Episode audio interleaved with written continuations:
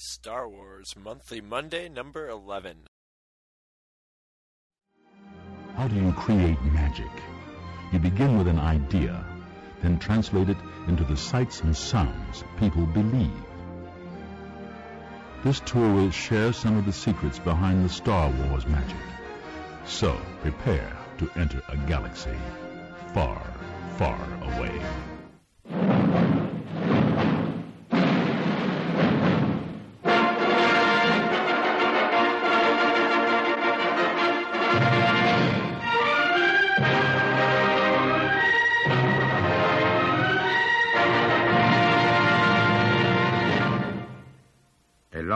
Time ago, in a galaxy far, far away, a great adventure took place. You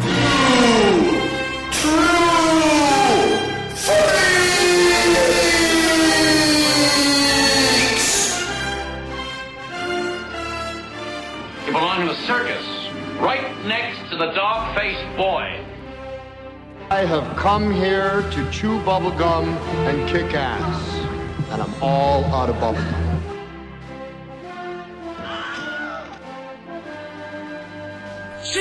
Sheep flying, no good, rotten, fork flushing, low life, snake licking, dirt eating, inbred, overstuffed, ignorant, blood sucking, dog kissing, brainless, dickless, hopeless, heartless, fat ass, bug eyed, stiff legged, spotty legged, worm headed sack of monkeys. Matt, Matt, Matt.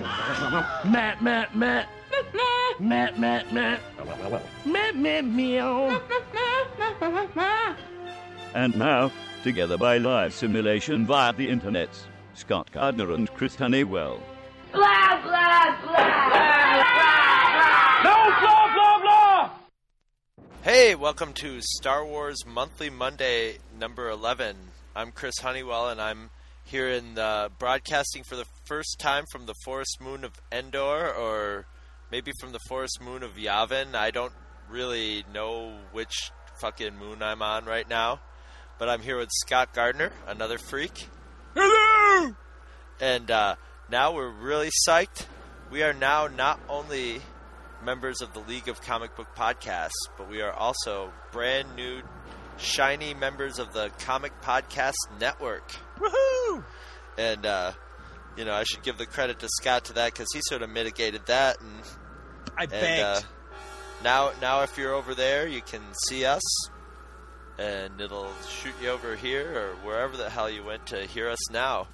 But hey, you can't team up. You can't be a, a member of too many super teams, as far as I'm concerned. there you go. So that's two of them that we're in now. We're getting up there in the world. And we're moving on up. getting up there in age too, which brings us to our topic: Star Wars. It is, of course, Star Wars Monthly Monday, but it's uh, it's a sort of milestone. Every after every ten episodes of a regular Star Wars Monthly Monday, we're going to cover one of the movies, and today we're covering Star Wars.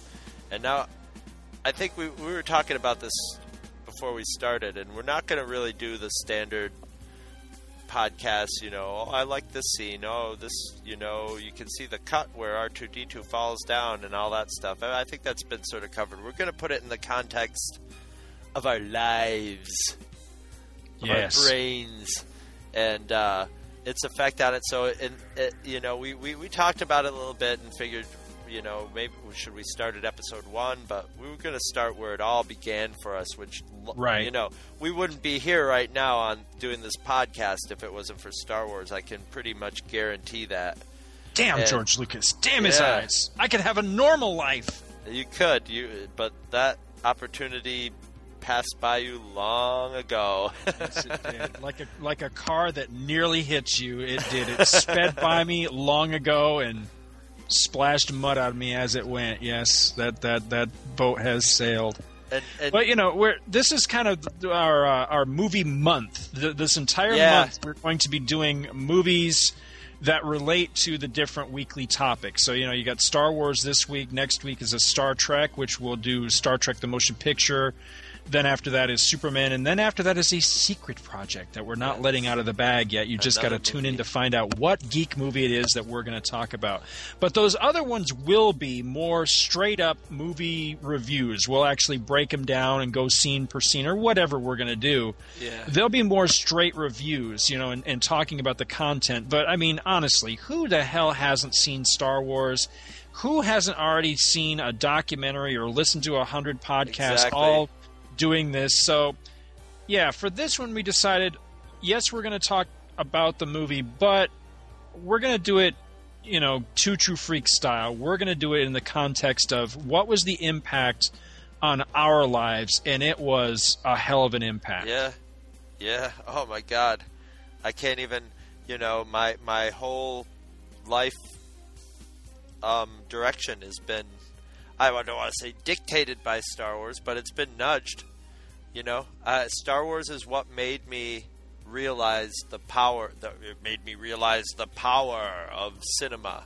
You know, the Mhm. power of a movie to move you and to get you excited into it, basically to draw you into a completely self-contained real world that's that was great, that was fantastic. So when I realized that you could do that, that you know you could do this with a movie, I I wanted to make movies from that point on. At that point, I it, especially I wanted to make you know Star Wars like movies, but you know it, it is evolved into that, and that's why I ended up in in Rochester, New York, was to go to film school, and that's where I ended up living. So Star Wars all the way.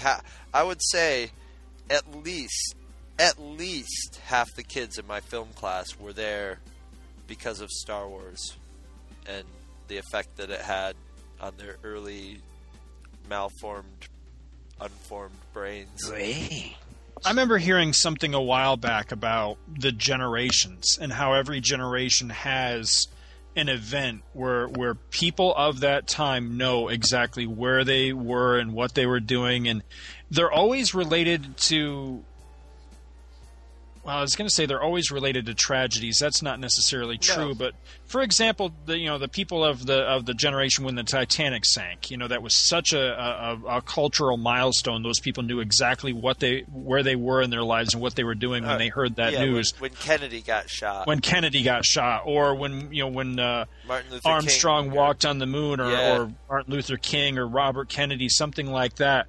But Star Wars, I think, should be lumped into that for our generation. I think that Star Wars definitely You know what I- is one of those dividing lines. You know what I would say? I would put it as although it does fall into those are all sort of cult, mass cultural things, but I would I would uh, compare it more to say it actually uh, actually now that I think about it, what I'm about to say is probably a pretty valid comparison. The Beatles. Mm-hmm. the the way the, the, the the reaction you know the Beatles when the Beatles first came out there were people going whoa what is what is this and there were um, parents enjoying it with their kids you know parents and grandparents were going you know I like these Beatles and even Right. though I don't like this yeah yeah music these Beatles are pretty good and and your music teacher could go ah you see they're using the same musical theory that Beethoven used in writing this song Right. and and uh, and Star Wars did that. It, it it- really bridged. You know, it was a kiddie movie that that the adults were liking just as much as the kids, and I think that was sort of a point in in Hollywood history and pop culture history where when the realization of wow, we could make a movie that's science fiction or fantasy or, or however you want to classify it and have you know have it be as accessible to the adults as it is to the kids. That was sort of a new thing you know. Movies were either made specifically for kids or for adults pretty much or Mm-hmm. there wasn't there there wasn't a lot you know every once in a while I'm sure there was something that, that came along that, that the adults would like that was kiddie fare. But this you know I mean this this sucked adults in. Uh, you know I mean I, I would go to the movies with my parents and they would be like oh that was a good movie you know but Star Wars blew their mind too they were just like hey they were buying me the toys because they were thought they were just as cool as me you know I'm sure they didn't they weren't saying that, but I'm sure that's how they felt. You know, especially now having been, you know, I'm older than they were when when they were buying me Star Wars toys, so I know I would have been enjoying it. So, yeah. Well, you know the, the the Christians talk about being born again. You know, when when you give your life to to Christ and all that, you know, they they have you know a lot of Christians will actually celebrate that date. You know, the the date that they were born again and all that. You know, when I'm dead and gone, many, many, many, many, many moons from now, you know, I could easily have 1977 as my birth date on my gravestone and be perfectly content with that because, you know, granted, I was nine years old when Star Wars came out, but really, I had the potential to grow up and be a quote unquote normal kid until Star Wars. Yeah. And it was seeing that movie was like, it was almost like being born again. It was like, wow, it opened a whole new world and it was, it was a dividing line between the, the kid with the potential I may have had and, and the kid that I would grow up to be. You know, it was like. well, are a, you glad like that, that you didn't end up normal? Eh, well, yeah, for the most part. Most of the time, yeah. You can't be glad all the time, for sure. Yeah. You know, when I'm flipping, you know, the the nine thousand sports channels that you've got to get past to get to something Yeah. good on. Yes, I'm glad I'm not a straight. Yes, thank you very much because I can't imagine such a sad, sad life as like tuning to golf and going, "Ooh, I gotta watch this." Settle, settling right in, yeah. Although I'm sure there's some listener out there Put a bullet who in me, loves, please. loves their golf, and you know, whatever. Forgive us, please. I mean, or there, or there might even be some listeners out there who are religious who are going. They were born again into Star Wars. Here you go. Born. I'm a born again Star Wars Christian or whatever. I don't know. I don't know where I was going with that. Have but, you uh, accepted Yoda into your heart as your as your Yes. savior? Yes, I have seen the light. And it's the light of a lightsaber. Now, I, I, I think I may have heard this story before, but I'm going to ask you for the sake of our listeners. Uh-huh. Now, how did you discover Star Wars? It was a commercial on TV, right? Well, no, not exactly. There was first thing that happened was when um, my dad was building our solar house. He had this guy named Randy Nichols who was 20 years old and pretty much looked like Luke Skywalker. And he was somewhere on the West Coast and happened to be at one of the early at an early screening of Star Wars, a pre-release screening of it. And he came back and he was going nuts. And he knew, you know, uh, uh, you know that I was into Star Trek and science fiction and stuff. And he said, "Oh boy, when you see this movie, you're gonna go nuts. You have to see this movie. It's called Star Wars, and there's a scene." Where people fall into a garbage compactor and it's closing up on them and they're trying to get out of the garbage compactor. And, you know, I was going, what, really? Because I was, I mean, I was 100% Star Trek. You know, Right. I, I just lived and breathed. I loved me some Star Trek and Scooby Doo. And, uh, so you know, I I remember him being really excited about it, and he was get you know my my parents were getting excited about it too, and I was getting excited about it. And then the ne- very next day, as I was getting ready to go to school, I always had, if I was lucky, I had enough time to see on the Today Show Gene Shalit do his movie review Mm-hmm. just before the Oh, bus this would come. this was the part I was thinking of with with Ben's death and Tie Fighter Yes, attack. it was. It was Ben's death and Tie Fighter attack, and Gene Shalit sh- showed it. And of course, Gene Shalit doesn't really even like to give bad reviews. You know, he would do his Dogs of the Year at the end of the year, but or whatever it was. I can't remember what. I think that was actually Siskel and Ebert. But um, he, you know, he was going nuts, and and he's like, this movie, blah blah blah, and then they show Ben's death and Tie Fighter, or the the Tie Fighter attack, basically. You know, as soon as as soon as you hear. Well, no, I think it started right with Princess Leia sort of comforting Luke, and then the bam bam bam bam bam bam bam, bam and you know brrr, and shooting and and I was used to They're coming in too fast. Yes, I'm used to seeing you know Captain Kirk point the laser, squeeze the trigger, and a line come out. You know, from here to there and go, woo, and spaceships sort of like traveling on a flat plane going from point A to point B instead of rotating on axes axes and and Right. firing machine gun you know the lasers were short bursts of light that looked and sounded like tracer bullets from a machine gun. And the and the Millennium Falcon was all dirty and and people were in shiny spacesuits. They were in the clothes that you know every day work at you know Han Solo was in a dirty old vest you know he was kind of like a biker. And you know everybody had shaggy hair so it looked like to me like the thing I'm thinking is space hippies you know? And I was just in I was just like my, that that blew my mind right there. And from that point on it was just like you know when are you taking me to Star Wars? When are we going to Star Wars? Star Wars Star Wars. When are we going to Star Wars? And and you know and it was within days after that that we were at Star Wars. And I remember being at the theater and just you know my sister fell asleep. My sister fell asleep about halfway through Well, Katie couldn't have been more than what six or seven years old, Yeah. something like that. yeah yeah. all I remember was at the point where the Death Star is closing in on, uh, uh, you know, coming around Yavin, and I remember thinking to myself, "Oh my God, they're all dead. There's no way they're going to get out of it because the countdown's going." And I was one of those kids that did the countdown in my head. And was Uh-huh. like, and would always be like, "Hey, wait! The countdown ended three minutes ago. They're all Well, dead." speaking of that, before I forget about this, I'm going to forget about this if I don't say it right now. So forgive me for interrupting. That's but fine. When we were kids, and I know that you thought the same thing, so I'm going to remind you and see if you remember this. But when we were kids and we used to listen to the audio tape of this over and over and over and over again, there's a guy. I think he's a rebel. I think it's. I think the scene is actually in the rebel base when when Leia and 3PO and Dodonna are all gathered around the the, the table, you know, the Uh-huh. hologram table or whatever, and they're watching the thing. And there's a voice that goes, "The Death Star will be in range in how however many minutes or whatever, like five minutes or something like that." Uh huh. And I always used to say, God, that guy sounds just like my dad. Today, that guy sounds just like me. Oh, The next time you watch Star Wars, listen for that voice that says the Death Star will be in range. I th- I'm pretty sure the line is five minutes.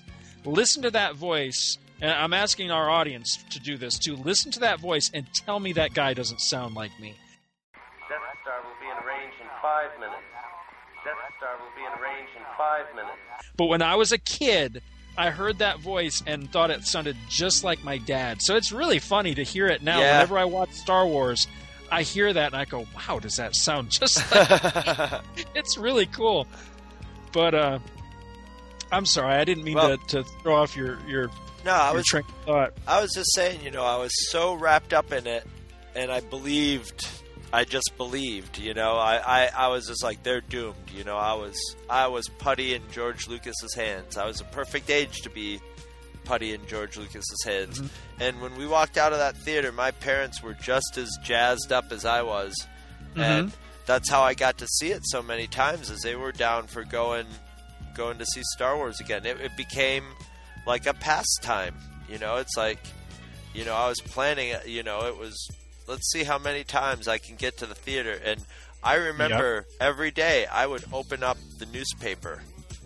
And I would look on the inside page of the Watertown Daily Times to see if Star Wars was still there, and I be, and after like a year, it was just like, yeah, it's still there. Mm-hmm. Star Wars is never going away. Now, do you remember when you saw it? it was seventy-seven. No, That's I mean I like know. like like. Oh, okay. I don't remember, yeah, like a specific date. Because for the longest time, I had this idea in my head that we went when it opened, and that can't be right because I'm thinking it had to be probably closer to summertime. You know, I don't even know if school was in or out, but my first Star Wars memory was we were we were at my grandparents' house, and this is when they lived, you know, up on the hill in Black River, Uh-huh. you know, where where Gary would eventually build his restaurant and all that. And we were at my grandparents' house, and I don't know if it was a special occasion or just what, but everybody was there, or it seems to my memory everybody was there, and I mean you know everybody because my you know my grandparents had you know half you know what was it like eight kids, so. Eighty-four children. Yeah. Yeah, exactly. And I remember Fran coming in, and I'm pretty sure he was dating my aunt Char at the time. But anyway, he came in, and and he was all jazzed about this movie they'd just gotten out of, and it was Star Wars. And for some reason, I was thinking, and I think Randy, you know, Randy was there too, and I think Randy was thinking too that this had something to do with Star Trek. And Fran was trying to tell us, well, it's like Star Trek, but the ships, man, the ships. And that was the big impression he'd had from the movie, is like you said, that these ships weren't like on Star Trek, where the best you could hope for was a flyby of the Enterprise going da da da da da da da, and then you know the rest of the show would be Kirk and Spock talking. He said, "No, man, these ships, you know, they they turn and they chase each other, and it's like an old." You know, an old war movie, and they're they're going into a trench and they're fighting the machine and blah blah blah. And he was so excited about the ships and the way they moved and the fights and everything it got me jazzed, but in my mind, I'm still seeing like the Enterprise and the Klingon battle cruiser and trying to picture them moving fast. There was and- really no re- way of for us to picture it before no, we there was saw it. not. There was not. And you know, you you were saying the same thing about Star Trek. You know that we were, you know, you were into Star Trek. I wasn't so much into it. I mean, I was aware of it, and that was my, you know, like science fiction benchmark. You know, that was the thing that came to mind when he was talking about this movie. And I wonder, in a way, you know, we always t- joke about not crossing the streams, but I wonder just how much Star Wars does owe Star Trek as far as science fiction was already in the public conscious at that point. You know that that, that Star Well, Trek was really starting to hit the height of its It had resurgence, you know, to where people wanted it to return and all that. And then Star Wars comes in and kind of fills that if that Lucas void. is half the nerd that you'd think he is, he probably had to have watched Star Wars in the, or Star Trek in the '60s when he was Mhm. young, you know. And yeah, it would have to. I mean, you know, there's blah blah blah, the power of myth, all that. You know, Joseph Campbell, you know, the hero with a thousand faces and all that. And yeah, I get that. Equal parts Flash Gordon and Buck Rogers serials and stuff like Mhm. that. You know, really affected it. I think it was just all the movies he probably watched in in the matinee house when he was a kid. You know. Well, I can remember the the first time I saw Star Wars, actually got to go see it. We went, and my dad is famous for getting to the movie theater when the movie should actually be starting. So we went, and it was me, dad, and Randy, who you know we talked about in, in a previous recent episode. Randy, for those that don't remember or didn't hear that episode, Randy biologically is my uncle, but he's the same exact age that that Chris and I are. You know, he so we grew up together as really just as friends rather than any sort of familiar relationship. He's my dad's youngest brother, but he just happens to be my same age. So anyway, it was really like dad taking me and a, and a best friend. You know what I mean? So we went to see Star Wars, and the line wrapped around the building like I don't know, like three times. This was a little two screener theater. You know, I mean, just that's it. It was just a little simple movie theater. That was all the town had. So we went there. We had to wait through this monstrous line, and my first memory of Star Wars was walking through the double doors into the back of the theater, and Luke was kneeling in front of R two D two, and shortly the you know he'd he'd get zapped, and the projection of Leia would come out. That was my first Star Wars moment. So we were that late into the movie, and it still completely blew me away. I mean, it was just unlike anything that had ever Yeah. you know passed before my eyes. And so I can remember being teased in fourth grade, and I don't think you were one of the ones doing it, but I do remember being teased by the other kids that were just as into this phenomenon as we were about the fact that, you know, here I was starting to really, I was really kind of at the head of the nerd movement for Star Wars. I mean, I was the big trivia guy and loved, eh, you know, wanted to learn all the details and all you that. were the kid but who showed up at school with a shoebox full of figures too. yeah. Well, you know, and here I had missed like the first. How long is that? That's got to be like a solid half hour of the movie, you know, or twenty minutes anyway. Yeah, you know, of the movie that I hadn't ever seen. So the other kids were like, "Yeah, well, you know, you haven't even seen the whole movie." So it's just funny to think about that, but you know, and then we were talking before that, uh, you know, I I know that I saw Star Wars over and over again at you know the movies, either the theater or the drive-in. But I don't have another memory of Star Wars again until the Black River Drive-In with Eddie Johnson, and I know that was my third viewing. So I uh, somewhere in the middle, I've lost my memory of whatever the second time was actually seeing the movie. I, I wish I could remember. I have no memory of it at all. I don't know where it was and who it was with or, or anything like that. But I know that we begged Eddie's mom, and she took us to the Black River Drive-In, and we went and saw Star Wars. And that's when I recorded it with the you know with the, one of those old-fashioned you know boxy Radio Shack tape recorders, you know the audio tape recorders, and I recorded the movie. So that's that's how I got to memorize every line and piece of music Uh-huh. and everything was just listening to that thing over and over and over again. That's just crazy. Crazy. You see, I couldn't remember. I remember my first time, and then everything else is a, a blur after that. It was just plotting and scheming to get to Star Wars again, and and then of course it was, that was the Renaissance. So, you know, within a few months, I was watching Close Encounters and stuff too. I Mhm. remember. I remember going into that same theater and watching the last 15 minutes of the China Syndrome before Close Encounters started up. Now, did you ever see Star Wars at the drive-in? Oh yeah. What was the double bill? I wonder. I don't know it. I don't. I don't know. I remember. It was a lot of different things because it was at the drive-in for a while. oh yeah, well, it kept coming back. Yeah. They'd, they'd have it and then it would go away and then it was like it would be right back again because people were just screaming for Yeah. Star Wars. So, because, uh, but I wonder because I remember one time going to see Star Wars, and I could swear that, that one of the double bills might have been what year was the Blue Max out? I remember a movie called the Blue Max, and I could swear that that might have been the know, double bill. That I- sounds familiar. That sounds like you know because I used to cut the I used to cut the movie ads out of the paper and save them. yeah, me too. Now I had in a its of- now in its 53rd record week, you know. it- but that's Yeah. literally what you know. I remember when it hit a year, and it was just like Star Wars has been at the theater for a year, just raking in money. Mm-hmm. Yep, I remember it was at the. I wonder if it was ever at the theater and at the drive-ins at this because back then there was actually more than just the Black River. There was the Starlet. That's Star- before it went to Starlet showing- was yeah the that's right. That was before it was an adult theater. Yeah, it went to becoming a porn drive-in of all things. Can you imagine a porno on that giant screen in the you know Well, out you- where like a kid could wander through a field and see it or something? Well, But we yeah, used to we used to be then- coming back from the beach, and my sister and I would always try to crane our necks to, and you you know you always catch a second of the screen. You know that's the great thing about being a kid and driving by a drive-in.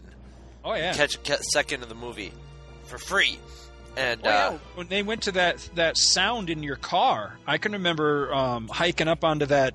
I don't Yeah. know what the hell the name of it is, but it's, uh, you know, all right. There's the Black River Drive-In, like you're headed to Watertown, right? And the, the Black River Drive-In's on your right hand side. Oh, a little bit further down the road is that road on the right that I don't know where it goes to into Black River, I think. And then across the street is that great big hill. And I can remember us as kids climbing to the top of that hill with a little transistor radio, To to- tuning in the thing, and then Yeah. sitting up on that hill and watching whatever the hell movie they were Uh-huh. showing at the movie theater absolutely for free. yep, just like the just like Sugarland Express, Yep. and uh, yeah, we never got to see any naked people at the. Por- Every time we went by the porno theater, it was always a scene with a doctor talking to a nurse or something stupid like that. You know, when we go by, so it was always very anticlimactic, so to speak. But No But intended. I just want to take a pause here and say when we we're talking when we say Star Wars, we mean Star Wars, not Episode Four, not A New Hope. Maybe I would give the concession to, you know, Star Wars from the Adventures of Luke Skywalker. Right, right.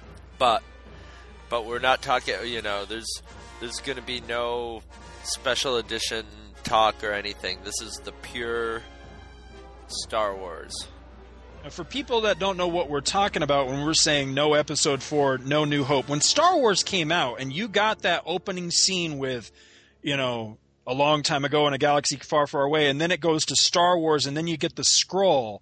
When you watch that movie now on just about any cut that exists except a bootleg of something, it's going to say episode 4 a new hope but when star wars first came out it didn't have that it just said what did it say i, I think it Star did say episode 4 but no, it, it, did. It did not. no, it, it it, not at first. It what? But he. I think it just he- said it's a period of civil war in yes, the galaxy right Yes, yeah It was just Star Wars, and Yeah. uh, and I can't remember which came first, Episode Four or A New Hope. But- episode 4 when but- they realized that that there was going to be another one and that it, that that we were already in the middle of like a like a three act play And that was still that happened in its original theatrical run. It was like I Right. can't remember which release of it was, but because the releases sort of overlap. But you know, the movie was constantly being re-released. They were probably printing out prints Right. of it in Hollywood. Like, you know, it was that new hope business. thing didn't come along for quite a while I think that was I think that was after Empire. yeah it could be it because could very well that be. was when because it wasn't until Empire that you you you could be sure that he had some sort of storyline mapped I don't out mind the the episode four thing, but the New Hope thing has always bugged me. I just, I don't know why. I just, I like the fact that the original one is just simply it's Star Wars. That's it. It's just Star Wars. There's no subtitles or anything. And then the next one is Star Wars: The Empire Strikes Back, and that's that was another thing that I, I don't want to tangent too much, but that always drove me crazy that people would call that and like you'd go to your video store. I, I guarantee you if you go to your local blockbuster or your local video store unless you've got an anal retentive guy working there like i was when i worked in video they're split up. You've got star wars in the s's empire in the e's and return of the jedi in the r's unless you've got somebody who's who's an anal retentive fan of those movies and puts them in order. But i always did because i've always referred to them as Star Wars. Star Wars, Star Wars: The Empire Strikes Back, and Star Wars: Return of the Jedi, because those are the the real names. I don't know where I was going with that. I don't know. Just working yourself up into a froth. Ah, it, I don't. It's Well- isn't it terrible? I'm I'm always like this. Well, I think we should take a couple minutes and and give you a little time out in the corner to, But, think, to, to think about what you just said to the to the nice podcast viewers, and uh, maybe you can come back and apologize to them and offer to mow their lawn or something to to make up for it. Somewhere in space, this may all be happening right now. 20th Century Fox and George Lucas, the man who brought you American Graffiti, now bring you an adventure unlike anything on your planet. Star Wars. Here they come.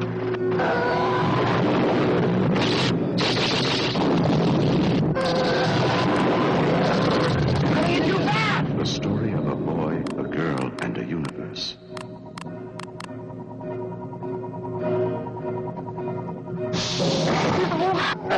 It's a big, sprawling space saga of rebellion and romance.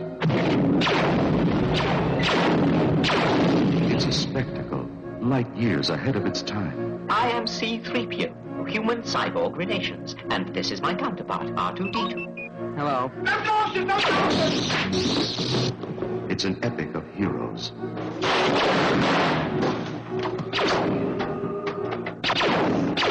Good luck. and villains and aliens from a thousand worlds. Ah! Thank you.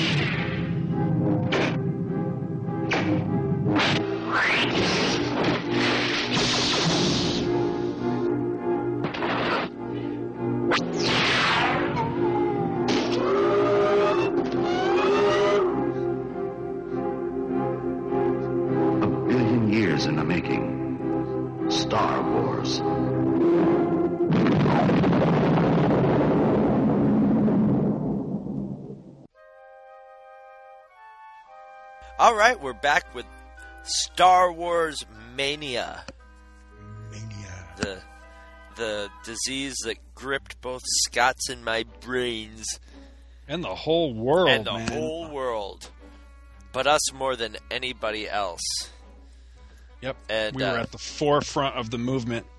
you know, we were just talking about how how we first saw Star Wars, and once we saw it, that was just sort of it. That's when it, you know, I mean, as as a kid, you get your obsessions, you know, and it's always been the you know, kids used to be obsessed with the Lone Ranger, so uh, you know, we were totally obsessed with Star Wars and acquiring anything we could get Star mm-hmm. Wars, seeing it how as many times as we can, and almost being in competition with the other kids as to and using that as as a sort of measuring post as to how dedicated you were to the Star Wars universe was how many times you'd seen the movie and Mhm. under how many you know in, in in as many you know at the drive-in at the movie theater you know and I and you know I I'm very surprised that I never wrote it down or anything but I couldn't tell you you know how many times I watched it when I was a kid. I know I had a running number, and I just, you know, now it's just in the hundreds and hundred, you know, it's Mhm. easily in the hundreds of times that I've seen that movie,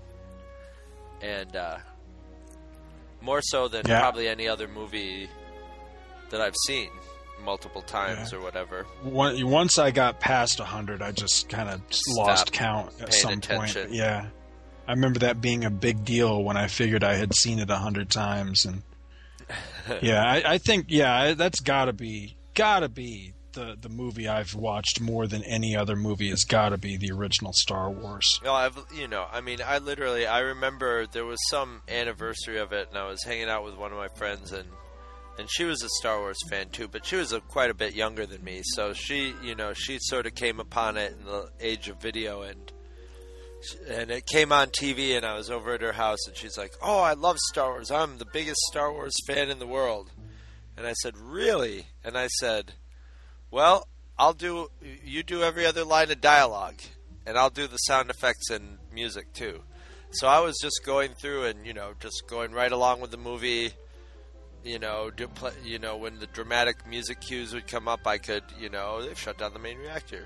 You know, will be destroyed for sure. This is madness, and just right along with the movie. And after a while, she just gave up and was just sort of sitting. And after a while, you know, she was sort of getting tired of it and a little pissed off. But I was just gonna sit there and all through the whole movie, I'd stop for a little while, but then I would just start, you know, bum bum bum bum. bum, bum, bum, bum, bum, bum, bum, bum, bum, bum, bum, bum.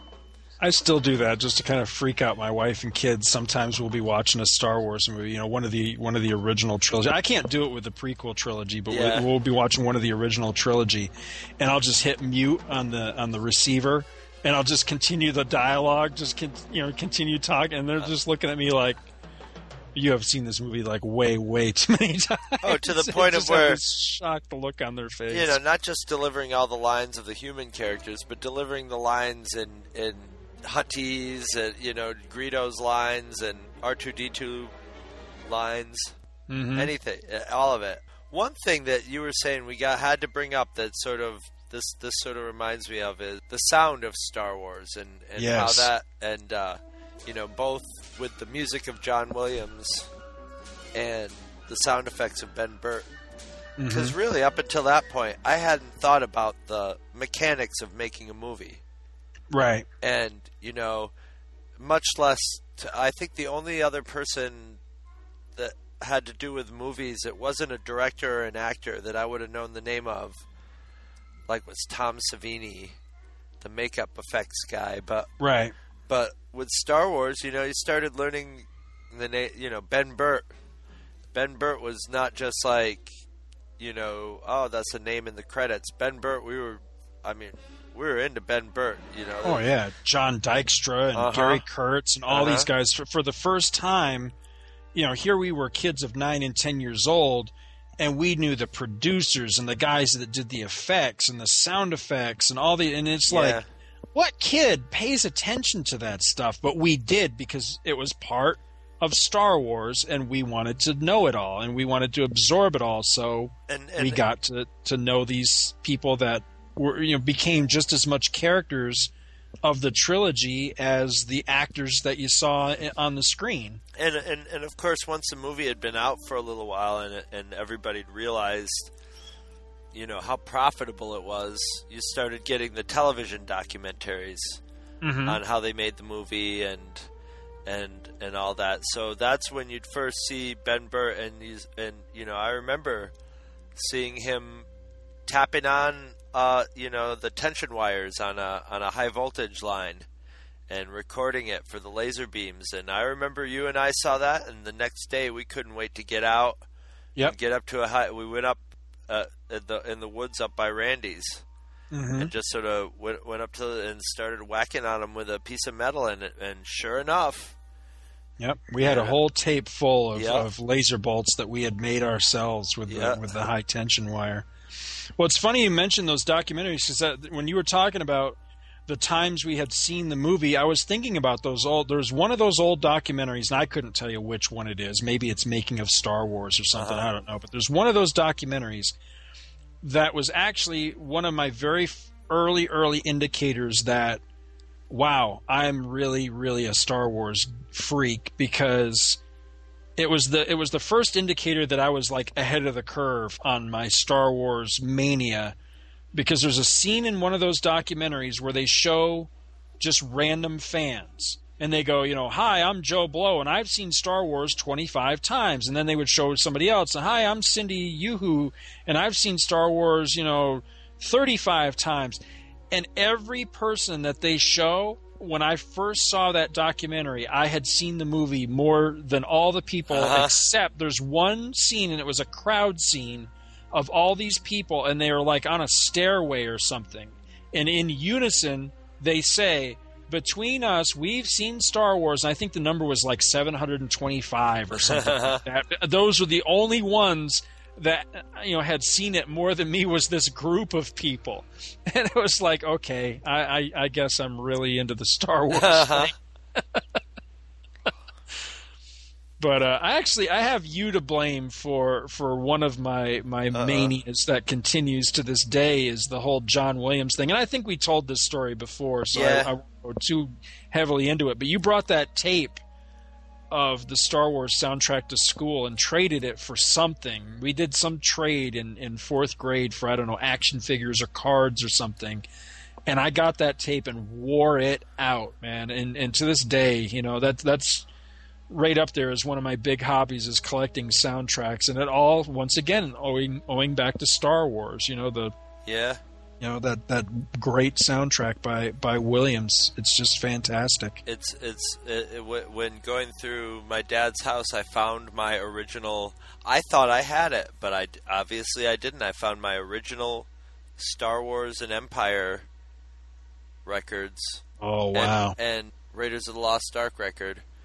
Um, but the Star Wars record, I knew it was my original record because record number two was, and this was in the weird days when record albums, if it was a double album, it was side one and three and side two and four. Right, right, yeah. And uh, the one with side and and my favorite was side two and 4 Mhm. I loved side two and four. Two, I think side two had Ben's death and Tie Fighter attack on it. I think so. Yeah. And side four had the, the you know the last battle, and uh, which was just long and exciting and and uh, I remembered you know I would play that record constantly, and I used to make the tapes by I had one of those little record players you know that you open up the top of it you know and it just has a speaker built right underneath it. Mhm. You know, and uh, and I would just take a tape recorder and put it by it and and sort of stand outside my room to try to like shut anybody up who was coming close to my room and keep because I had uh you know sometimes the cat would come in and bat at the needle a little bit and you'd I had a I had a mash soundtrack record that had the cat batting around on it. And uh I dropped my record the side 2 and 4 record one day and uh put a little little uh it wasn't broken like a piece didn't break off but there was a split into the first track into the Oh. first few you know into the first few seconds of the yeah yeah more, you know, and to, enough to where you had to, you know, and it, and you couldn't play it. Oh, And- it and you had to play it after that point, and I was so disappointed because I had to listen to, you know, I had to start side two and four just a little bit, you know, 20 seconds in or something. And I remember being so disappointed, but I couldn't bring myself to like throw the record away or anything. I still have, I, and I found it and I pulled it out, and sure enough, there was that little split in it. I'm like, yep, this is the one. Oh wow. It was in really great shape. I can't believe that I did not, because I wore out my Star Trek, Star Wars stuff. I remember oh, I Oh, had yeah. I had one of those poster books, which was another thing you you brought up before Mhm. you know before we started the show. Is I had one of those poster books, and I mean I remember that thing hung on the wall and was read until it fell into individual pieces. You know, each page just sort of detached from the next one, and it was just a pile of of pages that you could reform into a poster. And uh, and I, I had the Star Wars portfolio, I think it was called. Yeah, yeah. And it was all those uh, uh, Ellenshaw paintings, Peter Mhm. Ellenshaw paintings, pre-production paintings, just really nice print prints of them. But I had when we saw it in this bookstore in Watertown, um, they sold me the copy that they had on the that, that was like the copy that was on the shelf, and it was a little bent up and stuff. So they sold it really cheap to my mom. They said, "Oh, well, you know, we can sell you this one because that thing was like probably I think back in those days it was like twelve ninety five or something, which was probably more like thirty or forty bucks now." Right. Yeah. and um, you know my mom got it for like five bucks or something but you know the the folder that went over it was kind of bent up and and I remember you had the one with the McQuarrie paintings in it too. All that conceptual. that's stuff. what i'm thinking of it's all mcquarrie yeah i don't know why i'm thinking i'm thinking the matte paintings in the background Yeah, well, I thought Peter you did Ellen have Shaw. something that had something with Ellenshaw as well. I thought you did, but uh, maybe I'm thinking of Starlog magazine. 'cause Starlog magazine with the cover of it of Yeah. him painting the the the, The trench, background. Yeah. background well, no, it, was the background where Ben Kenobi was yeah. shutting off the tractor beam.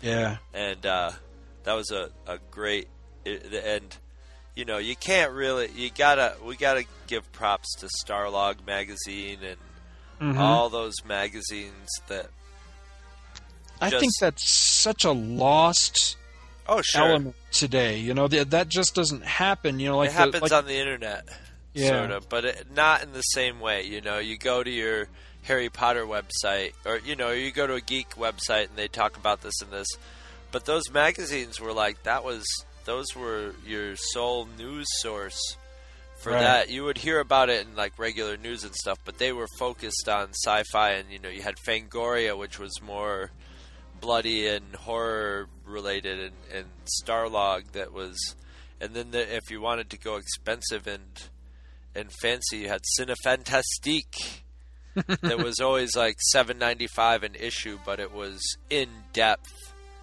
you know on the movie. It was really in depth interviews and very incredible pictures. You know they always had an and and uh and if you wanted to go ghetto it was famous monsters of filmland which is my favorite really of all of those. I just love famous monster. I love forrest ackerman's writing style and i love that it was black and white and you know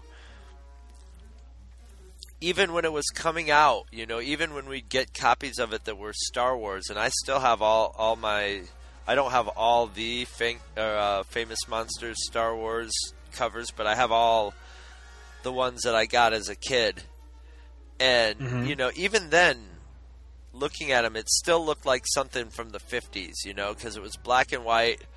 And it would have Star Wars, but then the next thing it would be like the old dark house, you know, and it would be some you know, weird, obscure, crappy horror movie from the 30s or 40s or something. Right, yeah. And you know, but with really neat pictures from it. You know, pictures that made the the movie seem like it would be really cool. And then when you finally get to see them, it, it was nothing compared to the I remember description that famous Frankenstein and the monster from hell because Yeah. had had Dave Prowse was one of the other of the monsters in that movie. Yes. I remember that one and yeah, but you're right. Yeah, those those the way they made those pictures look was like, wow, this movie looks really cool. And the movie was like, you know, 40 years old at that point and probably not very good. Or even even new ones. Like I remember having a Star Wars one that also had it was like the Italian version of Star Wars, Star Crash, starring Stella. Star.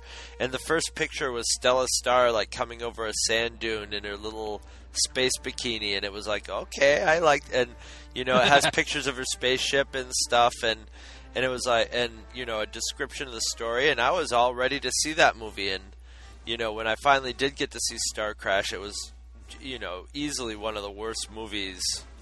You know, one of the worst. St- it's very fun to watch, but it was, you know, a really bad Star Wars ripoff.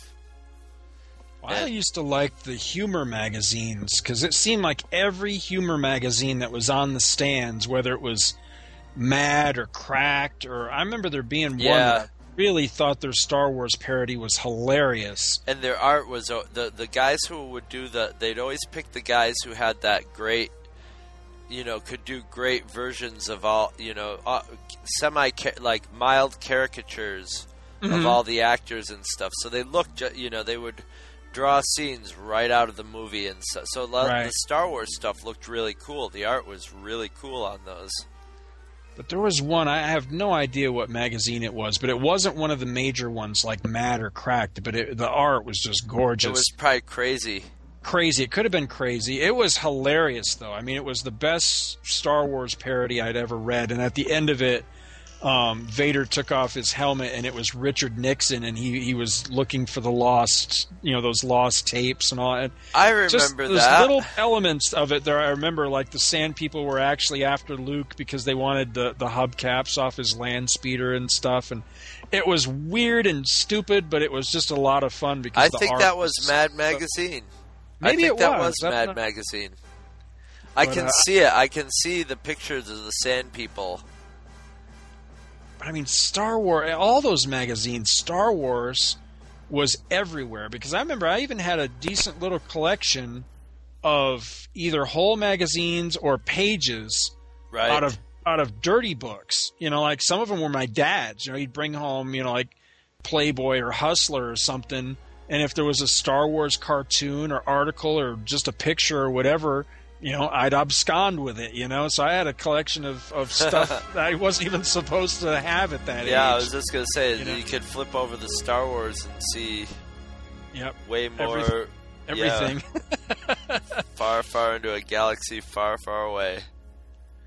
But yeah, I, I, I miss I do kind of miss the movie magazines. You know that that's that's totally gone the way of the dinosaur. With They still sort of make them, but they're not really. They're all like Star Wars Insider and Yeah, I'll, I'll thumb through that from time to time when I see it on the stands, but it takes a hell of a lot for me to, to make the commitment to buy something like that because, like you say, with the internet being out there, it it's it doesn't It's have redundant. the same thing anymore. Yeah, it's it's redundant, but also those type of things, those magazines, and you know the Star Wars cards and things like that. They were the placeholders while we had those Yeah. three year waits between the movies because you know back in those I mean we couldn't we could not dream. I mean if if if somebody or like the future version of us had come back and told us as little 10 and 12 year old kids that wow one day you're going to own Star Wars and you can watch it anytime you want to in the luxury of your own we'd have thought they were out of their minds. what kind So- of dream world are you talking about? Yeah, exactly. You know, so we couldn't ever conceive of of anything like videotapes or DVDs. So there were, you know, that that's something. I I mean, kids today are never ever going to be able to relate to that. The fact that you know, you you could easily skip Yeah, today's new blockbuster movie. You know, the next Star Wars could come out. You know, the next Star Wars phenom could come out at the movies, and you could easily skip it because, you know, six months later it's going to be out on DVD. You just go to Walmart and buy it. yeah. Watch But, it you on know- your big screen TV in your home theater. You know. Yeah, but I mean, you had to to catch Star Wars when it when it would come back each summer, like in '78 and '79, before Empire came out. I mean, you went and saw it again because it had been all that time since you'd had a chance to see it before, and Uh-huh. all you had in the interim was those magazines to, you know, to tease you with what might be coming along or to remind you of certain scenes. Or you had Or pictures in behind the the scene picture of Carrie Fisher, you know, eating a bagel while she's waiting for her next shot. Yeah, yeah, but you know, you didn't you didn't have access to the the full movie. You know, you had you know, you had cards and you had pictures in magazines and you had you know, maybe, you know, 2 minutes of something on a Fisher Price reel or something like that. So those were the things that were the were the placeholder and I think somehow that made it bigger to us oh yeah, you know, it, had that mystique special. because there were little scenes that, you know, the the one scene I always remember is the scene when the droids take the escape pod and they jettison off, and it's got that one guy, and he says, uh, you know, he tells the other guy not to fire because there's no life forms aboard. And I remember that being a scene that I wanted specifically to keep going to the movies to see in Star Wars because there were no pictures of that scene in Right. any form anywhere. Right. It was never in a magazine or on a Star Wars card or anything. You had to see the movie to see that scene. And there's something mystical about that. You know, for lack of a better term, You it's a have to- magical you have to be there and go through the experience in order to to Mhm. see it. And I lived for that. You know, Yeah. I really, really lived for that. I mean, a lot of the bigger special effects sequences in Star Wars, you know, didn't wind up on cards.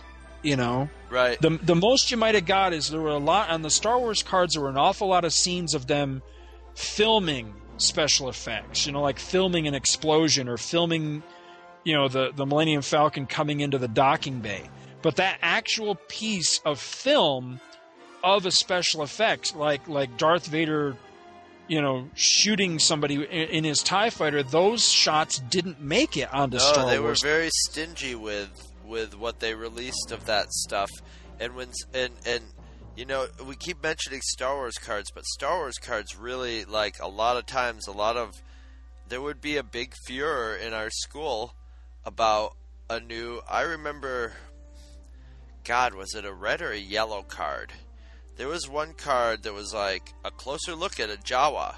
Mm-hmm. and you could Yeah. sort of see it almost had a sort of fly face you know? There was there was a little face working in there. There was a little texture to it. And i remember when that card came out it was just like wow you know? That's what a jawa you know you can see a close up you know a close up of a jawa. And every once in a while there would be a card that had a really neat picture or a picture that you hadn't seen before or a picture even sometimes two or three frames later Right. from one that you'd seen or that was yeah, yeah go ahead sorry No, I'm sorry. I, I didn't mean to interrupt. I was just thinking that, that that's what I loved about those because, you know, again, for, for younger listeners or listeners that don't know what we're talking about, the Topps baseball cards or Topps card company, they got the rights to Star Wars. Now, there had been at least one prior series. There was that Wonder Bread series. Right. Those were the earliest Star Those Wars cards I can remember I could remember yeah because my grandmother gave me. I remember going to my grandmother's house and she was like, "I got these in the bread. Do you want these?" And I was like, "Star Wars," you know, and flipping out. But then Topps came out with them, and they were sixteen cents. Because I can remember trying to always figure I out always how had to many figure- you could get from your Yep. allowance yeah yeah, you had to figure out in quantities of. I mean, it was good for math skills. You know, you had to figure out multiples of the number sixteen. So I got really good at you know 16, 32, 48, You know, yeah yeah yeah all the way up. So anyway, you know, first there was the blue set, which were, you know, for the most part, any picture you've ever seen of Star Wars probably was in the blue set of cards. yeah it was But the what I loved- publicity pictures Yeah. What I loved about that set, though, was each new set was a new color. It kept the same numbering, so it would just be the next number after, like the, the first red card would be the next number after the last blue card. So they kept building these sets, but each of those sets, don't you agree, Chris? They had their own unique identity. they sure did because red was very much what you were talking about a second ago with the the two sec two second later shot. Those were the red cards. And they had some of those weird shots. Like I remember there was a shot of off the um, Death Star with a gun turret, and it Mhm. looked like a plastic model. Right. It looked like a weird picture of a plastic model. It looked like those ViewMasters where they would build a little 3D model. Right. And yeah, it had no sense of human uh, sense of movement to it or anything. It looked it was just really weird, you know. But I remember those were the cards that stood out because it was just like, wow, you know, I haven't seen that frame before. And then let me see. Next after that was yellow, and I remember yellow being the one where there was a lot of um, unusual pictures. And uh, if I remember properly, yellow was the first one that really had a lot of production photos. You know, like Well, like uh, showing yeah. things being made. You know, shots being shot and model shots and stuff. Like that. Well, I like remember that. yellow being about twice as many as the other ones too. The Mhm. yellow the yellow set was a lot bigger, so there were there was a lot of. That was when it became more apparent that there were. That was when the whole trading aspect of it came really into Right. play with was with the yellow ones, because Right. all of a sudden there'd be people being like. Hey, you want to trade Star Wars cards? Yeah, what do you got? Well, I got this whole pile of yellows here, and it's like I don't even want to talk to you. Come Yep. back, come back when you got some blues or the greens. The green, I love the green because of all the sets, I think green had some weird ass pictures. But I remember it had at least one picture that everybody that that collected these cards is going to know the card I'm talking about. It was a picture of of it was billed as Luke. It said something Luke Skywalker in his outfit or something and it was supposed to be a picture of Luke in his X-wing outfit, but you looked at the picture and you said that's not Luke, and it didn't look a thing like him. And it had something to do with that accident that Hamill had gone through. He'd been in some sort of horrible car accident or something. Remember this? Yeah, And the card, but that card doesn't look a thing like him. And I've always wondered what the story is with that card. If it was like post accident, or if it's a like a a double, or what the what the whole Right. deal is with that. But there's something funny with that with that card. I'd love to know the story behind it. Well, I think the green ones were also out for a very short time. They seemed to just sort of appear. The greens and the reds, I remember, sort of appeared and disappeared before I could collect them all. You know, Right. it was a really race to get them. The yellows were around forever, so. eh, But Well, there green, were a few yellows that were really valuable, that, that were really rare, that were like, you know, you really had to get your hand, you know, that everybody was lacking. Right. Well, the green ones too were like the they were like the the last thing before Empire. So they I think it was a smaller production one run and I think you're right. I think there was a real scramble to get those before they disappeared because Yeah. then the Empire cards were coming out and, and kind of choking them off the rack too. So yeah, that those green cards I, I used to really keep up with like values and all that, and i've you know, years ago stopped. But I, I'd be curious to know where that stuff stands today Well, because when I've looked up Star Wars cards, because I I've you know I've sort of regained a few of the. I just have a sort of cursory collection of them. I don't have any complete sets of them. I just have enough to go through and go, ah, yes, my S- Star Wars cards, my original Star Wars cards. I have some of them. Most of them have been bought, sold, lost, you know, in the years, and uh, so you know, I was I, I decided to go onto eBay and see, you know, what are you know what are Star Wars cards going for, and they're not outrageously expensive. They're not Mhm. as outrageously, you know. They're, they're they're not cheap. They were definitely not cheaper. I'd have gone out and bought all of them, you know, but they weren't a gold mine. You know what I'm saying? Mhm. If you had a complete set of really nice Star Wars cards, you know, yeah, you know, they they they'd be they they'd buy you and the wife a really nice dinner, you know. Oh, that's, a shame because. I always figured that they were worth a lot more. I wonder so. why that is. I, I wonder if it's because of the you know the immediate availability of the movies and that that they that they've lost a little bit of Yeah, I think they're worth. Uh, uh, if I remember, they were sort of averaging out like around a buck a piece. You know, if you had a Star Wars card, it was almost like having a dollar bill, which isn't Huh. bad. That's not a bad return on twelve cents or sixteen. Well, that's not cents. bad because I, you know, I'm pretty sure of, you know, and I'm not trying to brag, but of the original movie, the, the first movie, I think of all those sets, the, the, the blue, red, yellow, green. I think I've got all those. I could be right. If I'm if I'm missing anything, it's one or two totally here or there, and I, I would love to be able to fill those in because to my mind, the only ones I am missing is uh, one of the were there two or three sets of Empire? I can't remember, but one of those sets, I know I'm missing two cards in, in an Empire Oh. set somewhere. So I'd love to I've be able got a whole bunch that. of Empire cards. You should just shoot off. You should figure out which ones they are. Maybe I have doubles of them. Oh, there you go. I'll have to do that. Definitely have to do that. I'd love to have a have a complete because as a kid, I never did have a complete set of one of the two. I think it was only two sets of Empire cards. Anyway, that I had that's a whole nother movie. I had a, such bad luck as a card collector's kid. As a kid, I never got complete sets. I don't think I got a complete set of any kind of card till the Dinosaurs Attack cards came out.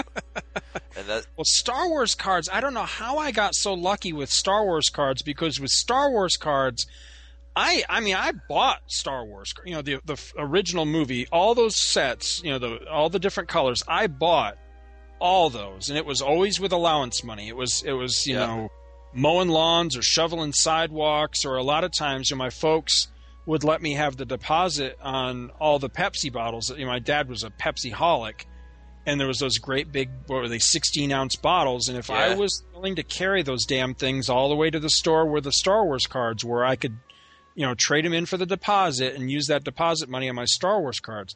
But with empire the funny thing is is empire cards were basically free because we lived down the street from you know this was years later we lived down the street from that ames and we would just go steal them yeah, as awful as that is, I hate to admit that, but it was the truth. I mean, as a kid, we were, you know, we had sticky fingers, and I stole shitloads of Empire Strikes Back cards from that Ames department store, and had a zillion doubles, yet, but yet never managed to get the complete set. or as they as they called Ames in Carthage, Ames's. yeah, Ames's, yeah, It's going down to Ames's. yeah, that is what everybody called it. Uh, I was a bad, bad kid. Yeah. I remember I remember us going into Faze and in Watertown and just stuffing paper bags full of comic books like ridiculously ridiculously to the point of where we couldn't believe we would just be like well we're getting away with it. let's go stuff some more in there Let's go I- do it again. I remember getting the Fury of the Firestorm number one that way, and then going, and then we'd go and sit and play Tron with the comics propped up on the floor next to the Tron game, Woo, right in the store, dum dum dum, and then just stroll right out, and then we'd stroll right down the parking lot, climb up the side of the the sign with the movie names on it, and change the names of the movies, and stride on out We're, like we own getting the place. we're getting off topic, but you're oh, right. Oh, Oh, yeah. we did we did do shit like that. Terrible. Right, it's Terrible. Serial trouble. What- From one thing to the next, and then we'd go up the street to Benny's Steakhouse and steal all the letters off their sign, and then go to see Starman and throw them at the screen. What movie The- was it we, we saw where, where we stuck a letter right at, I think it was Jedi, wasn't it? It might have been Jedi. We some one of one of the two of us, I can't remember who did it now. One of the two of us threw a letter like a ninja throwing star and it Yep. just stuck right in the screen for like the whole movie. yeah, people I were had too happy about that. all about that. Oh my god. Is that what you just said? You forgot all about I that for- too? I, I no, well, I I forgot about that particular incident till just then because I remember we used to just go routinely steal those letters because they were good for flinging at the screen. I remember flinging them at Dreamscape, Starman. It may not have been letters, but I can distinctly remember Yoda being something being thrown at Yoda and it stuck in the screen, and it, it was probably one of those letters. But Yeah, I, it was either at Empire or more than more than likely it was at Jedi. because we were older by then. We were we were teenagers and we were feeling a little more ballsy. So I'm thinking it was probably Jedi. And we threw something at Yoda and it stuck in the screen through like at least like half the movie. We were probably yelling, "Die already, Jesus!" I know that scene lasts forever. We're getting we're getting tangent. Way off to Only be talking about just the, just Star Wars. We started talking about getting back on topic, and then we flew even further off Oh, topic. know. Oh, it's it's easy to do because it, right. it evokes such such memories in the both of us of of of the, all this stuff. Well, I say we take five and we compose our thoughts. Maybe do a little Zen meditation. Do a little Tai Chi and drink a little chai tea, as I am wont to say, and we'll come back with our with our. I guess I don't want to say the end of the Star Wars because it never ended, Right. but but towards the end of Star Wars and the lead up into the the Empire Strikes Back, which The sequel. Yep. which we will see you we will see you for our in depth coverage of that and ep- episode twenty or, or Star Star Wars Monthly Monday what number twenty one when we hit that. Mhm. But uh, anyway, we'll be right back.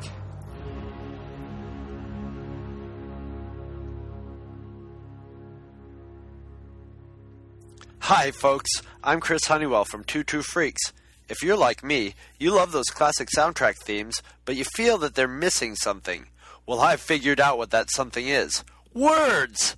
Yes, I'm practically tone deaf, but it hasn't stopped me from using rudimentary lyrical techniques to bring you this amazing collection called Honeywell Sings the Shit Out of Classic Movie Themes.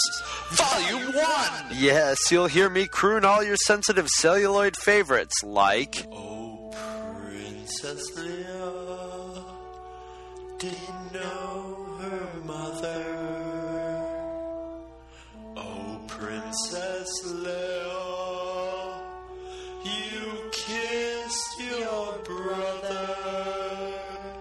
And hey, what about this romantic gem? I cut the head off of a horse and I put it in your bed.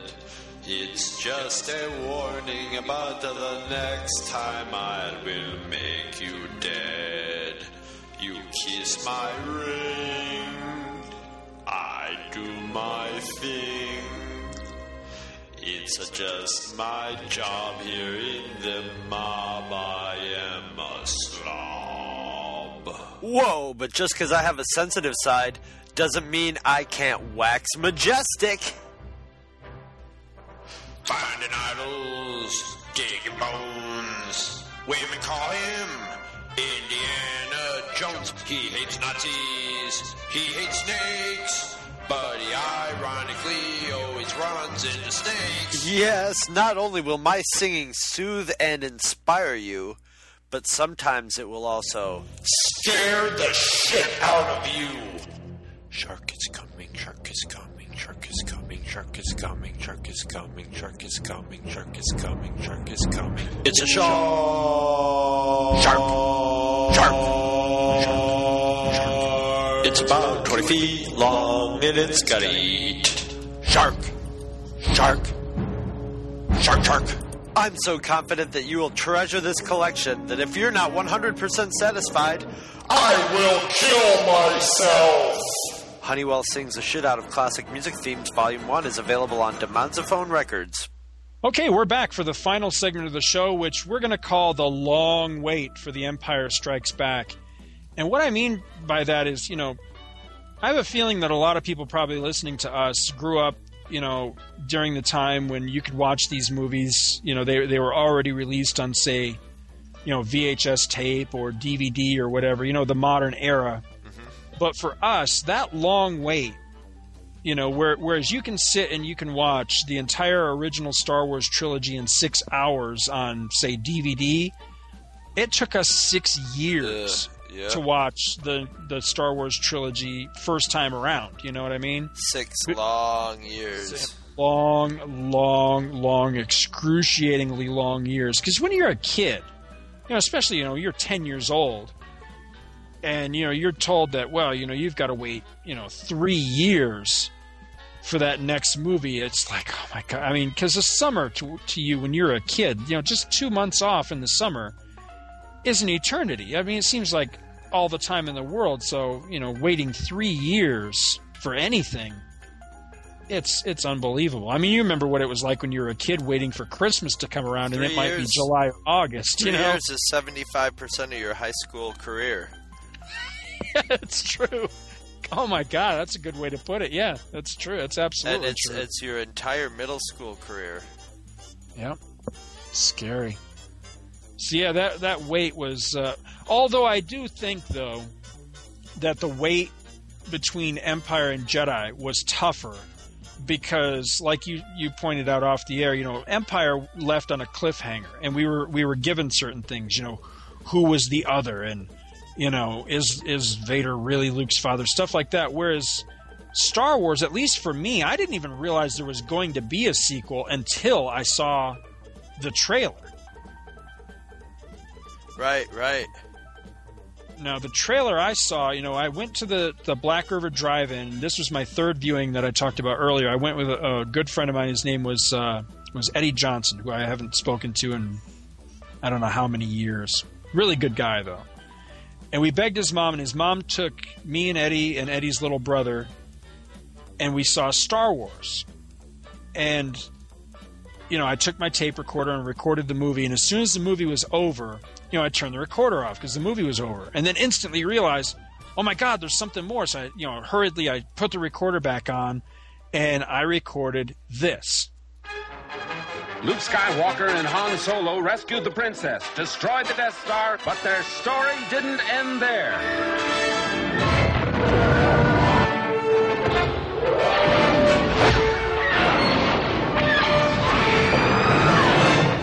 Creators of the biggest smash hit of all time bring you the next episode in the Star Wars saga The Empire Strikes Back.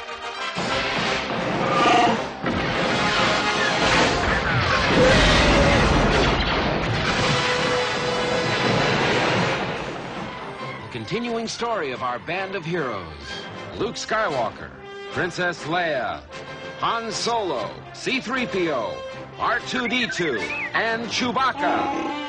And introducing Lando Calrissian. It's an epic of romance.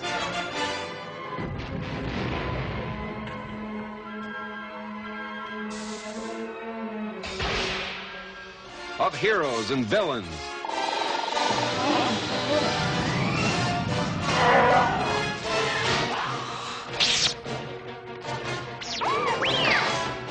They cross trackless voids to unknown worlds.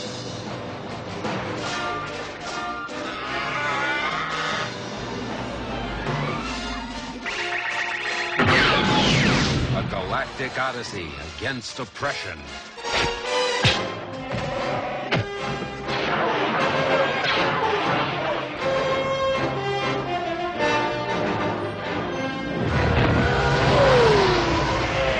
A big, new, sprawling space adventure in the Star Wars saga The Empire Strikes Back.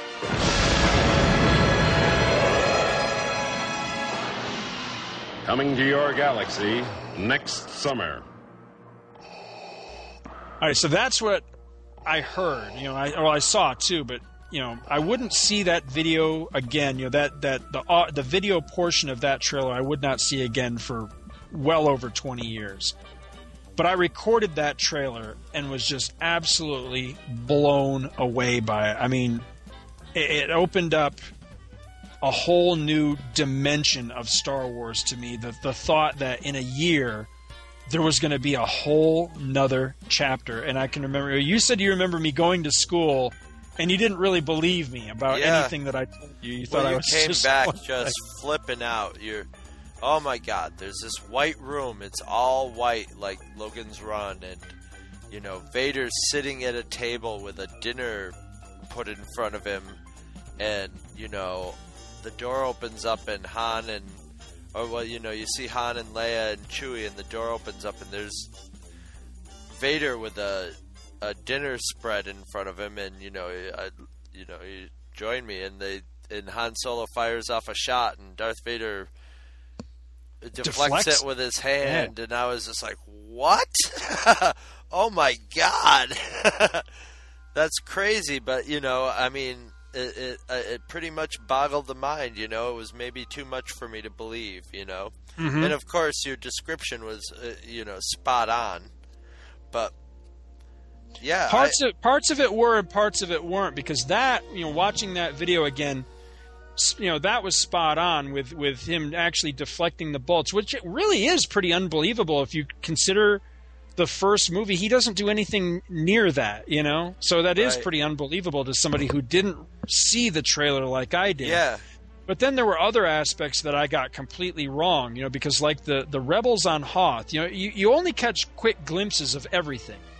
And it looked so completely different from Star Wars, the first Star Wars, you know, because the first Star Wars, you know, everything's dirty. You know, they're on a sand planet, and then you know they're in the clunky Millennium Falcon, and then they're you know they're dealing with the clunky and really beat up looking X-wings, and except for the the dark Imperial stuff, nothing looked new. You know, nothing looked like a space movie had prior to Star Wars. You know, every, everything prior to Star Wars, everything looked pristine and white. Space age. yeah, space age, but Star Wars, you know, had that dirty, lived-in look to it. But suddenly, here was a, an ad for Empire, and they were in the snow, and they were on, you know, of course, we didn't know, you know, I didn't know it was Cloud City, but they were in a place that looked like Logan's Run, where everything was was futuristic and space age looking and pretty and and Yeah, smooth beautiful walls. smooth walls yeah and and so seeing the the rebel soldiers on hoth in those couple quick scenes and having no frame of reference i thought that they were sand people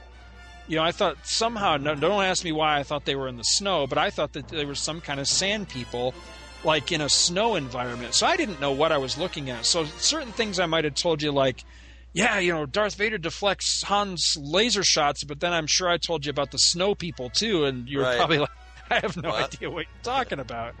So yeah, that's funny, you know, how the impressions that I got from that. But what's really wild is that, you know, here I had an audio recording of that trailer, but would not actually lay eyes on that trailer again for it had to be over 20 years because you know, just a couple years ago, I found this collection online somewhere. It was called the Ultimate Supplemental Collection, which is just, you know, it's it's just a fan made thing of like all these rare Star Wars clips, like trailers and that sort of thing.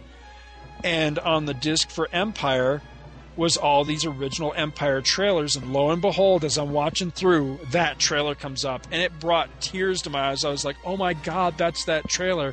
that I hadn't seen since I was, you know, 10 years old. So it was really pretty cool, you know, to see that again. And then there's actually a scene in that trailer that's a cut scene. It was uh, where our where uh, 3PO rips The sign down. warning. Yeah, he rips the sign down, and the and the the Imperials go into where the the Wampas were stored, Wampa, which is a wampa, scene. wampa. I yeah, wow, man, I wish they would restore that scene to that movie. I'd love to see that. Yeah, it gives C3PO a little bit of a devious uh, touch to him. Yep. But yeah, I mean, our imaginations were going nuts at this point, you know, because we had Star Wars, and Star Wars, we were reliving it over and over again and trying to figure out, you know, we were coming up with our own little storylines and stuff. And Scott and I both actually had the experience of having dreams of seeing a Star Wars sequel. Mm-hmm. And mine was just this weird, surreal dream of R2 and 3PO standing on the side of a house, like their feet were magnetically attached to this house. And they were just sort of talking. And it was that weird thing in a movie where you're sort of, or in a movie, in a dream, where you know you're you're actively watching the movie, but it's sort of happening around you too. And I just remember going, "This is really unusual for us for a Star Wars movie," but you know, I'll, Star Wars at, at that point, if it had Star Wars stamped on it, I was I was happy even in my dreams. And I remember waking up really frustrated that the dream didn't go on longer, so I didn't get to see more of what you know the new stuff would be. Well, I had a really freaky one that, uh, yeah, I, I like sometimes when you have a really freaky dream, I like to try to figure out what what was the stimuli that gave me this really wacky dream. You know, what what is it in my waking life that fed into this? And this one I can only imagine that that the, I think there were two things. Is that in one of the magazines, you know, those humor magazines that we used to read, you know, like we mentioned, like Mad or Cracked or one of those, there was this terrible Star Wars story that they did, and it wasn't based on anything, and it was just called Star Wars Two, where they were like speculating what the next movie might be or whatever, the next adventure, and it was just terrible. I can remember it had something to do with they were on this planet with a bunch of sheep or something, and it was really, really lame. It wasn't funny or anything. And then, you know, there was the the infamous Star Wars holiday special, you know, where they went back to Kashyyyk, you know, Chewie's home planet, and they celebrated Life Day. And there was a scene where I think it's the only scene that has Luke in it, where he's working on his X-wing and he's got R2 with him. And so the dream I had was that literally the entire movie was nothing but Luke in his orange flight suit working on his X-wing and talking to R2. And that was the whole dream. And I remember thinking, wow, you know, I wasn't like I was mad or upset or or you know, ranting or anything, but I was more just a little kid watching it going, wow, I don't, I don't think people are going to like this. this is really boring. It was You know, sort of like is- that movie My Dinner with Andre. my my dinner with R two. Yeah. Yeah, uh, so you know, it, it was really funny because it, I hadn't quite developed that that side of my personality yet, where I where I ranted and and railed against things. It was more like. I think the returns are, are really going to be down on, on this particular Star Wars. I don't think it's going to do near as It's well. not going to pack them in like before. Yeah, it's that kind of. Ed- uh, they went from your seat excitement to uh, insightful conversation. Now with you know with with us not even really realizing that there was going to be a sequel and all that, I think that we had an easier time going into Empire because we didn't have really. I mean, I, I don't think I really had expectations per se. I mean, I just went to it like, okay, this is the next thing, give it to me. Whereas I think going into Jedi, and part of maybe a lot of people's reasons why Jedi doesn't wasn't quite um as I don't know as I don't want to say successful, but wasn't as accepted as Jedi or excuse me as Empire is because people had serious expectations going to Jedi. Whereas I, I don't know about everybody else, but going into Empire, I really didn't have any other than I can remember. I remember in Mrs. Dunn's class, and she was what? Was she our sixth grade Yeah. English teacher? Really nice lady. And I wrote a story where Vader, you know, you'll remember at the end of Star Wars, Vader, you know, he spins out of control, right? And, you know, he's seen kind of spinning off at the end.